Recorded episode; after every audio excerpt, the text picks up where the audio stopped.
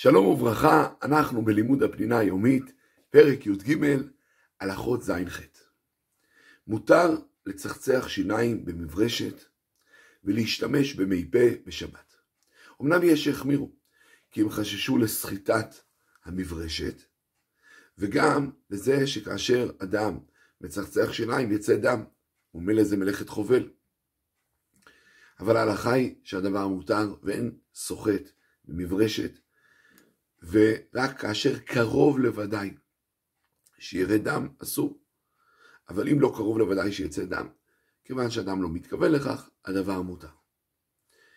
נכון שלא להשתמש במשחת שיניים, כי המשחת שיניים היא קשה, היא בדרך כלל לא נוזלית שמתפשטת במקום שמים אותה, ומילא כמו שהחמרנו בסבון ואמרנו שנוהגים שלא להשתמש בו, כך גם במשחת שיניים רגילה קשה. ודאי שמותר להשתמש במשחת שיניים נוזלית. כבר אמרנו שבשעת הצורך אפשר יהיה להקל אפילו בשמפו עבה, וממילא גם במשחת שיניים עבה, בשעת הצורך אפשר יהיה להקל. מותר לשטוף את המברשת במים אחרי שאדם מסיים את צחצוח השיניים. ואם תגידו רגע, אבל זה הכנה משבת לחול, כי הרי הוא שוטף את זה בשביל הפעם הבאה, אז צריך לומר שתי דברים. א', כאשר מדובר על פעולה שגרתית, ככה עושים תמיד, הדבר מותר. ויותר מזה באמת, זה גם בשביל השבת. כי הרי זה לא נעים ומעורר קצת גועל כאשר יש מברשת מלוכלכת, ולכן לכבוד השבת, האדם מותר לו לשטוף אותה בסוף הצחצוח. מותר גם לקחת קיסם ולנקות את השיניים, ואם אין לו קיסם, מותר לקחת אפילו גפרור, כיוון שהוא משתמש בגופו לצורך מותר, הדבר מותר. אלא כמובן שאסור לחדד גפרור לצורך ניקוי השיניים, זה איסור דאורייתא, אלא לקחת את הגפרור כמו שהוא ולהשתמש בו. מותר להדביק שיניים תותבות באבקה, כיוון זה הדבקה לזמן קצר, וכל ההדבקה הזאת נועדה מראש לזמן קצר, הדבר מותר. גזרו חכמים שלא לרחוץ את כל גופו במים חמים בשבת. ומדוע? כי חששו שמתוך שאדם מאוד רוצה לרחוץ את כל גופו, יבוא לחמם מים באיסור בשבת. אבל כאשר מדובר על מיעוט הגוף, או על כל עבר ועבר בנפרד, הדבר מותר. באיזה אופן הדבר מותר? או בדוד חשמל, באופנים שהזכרנו כבר, שכאשר יוצאים המים החמים לא נכנסים מים קרים ומתחממים לחום שיד צולדת בהם, וכבר הרחבנו בדבר, וכן לדעת רבים בדוד שמש אפשר יהיה גם כן להשתמש.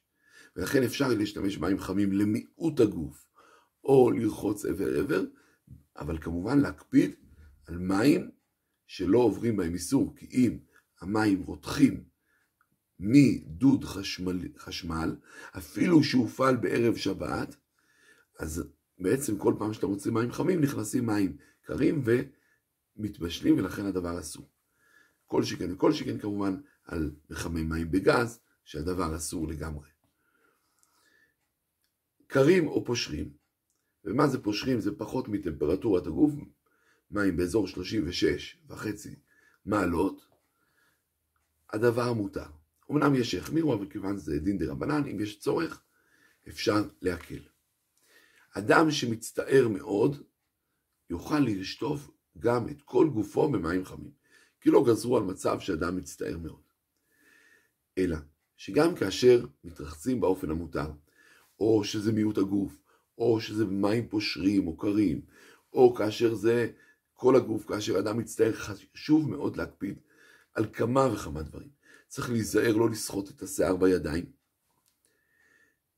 אם אדם במגבת מנגב זה מותר, אבל אם הוא בידיים סוחט, כמו אדם ששם שמפו ואחרי זה רוצה לקחת מהשמפו, כדי לשטוף את כל גופו, הדבר הזה יהיה אסור. זה דבר אחד צריך להקפיד עליו, לא לסחוט. צריך כמובן להיזהר, לא להסתרק אחר כך.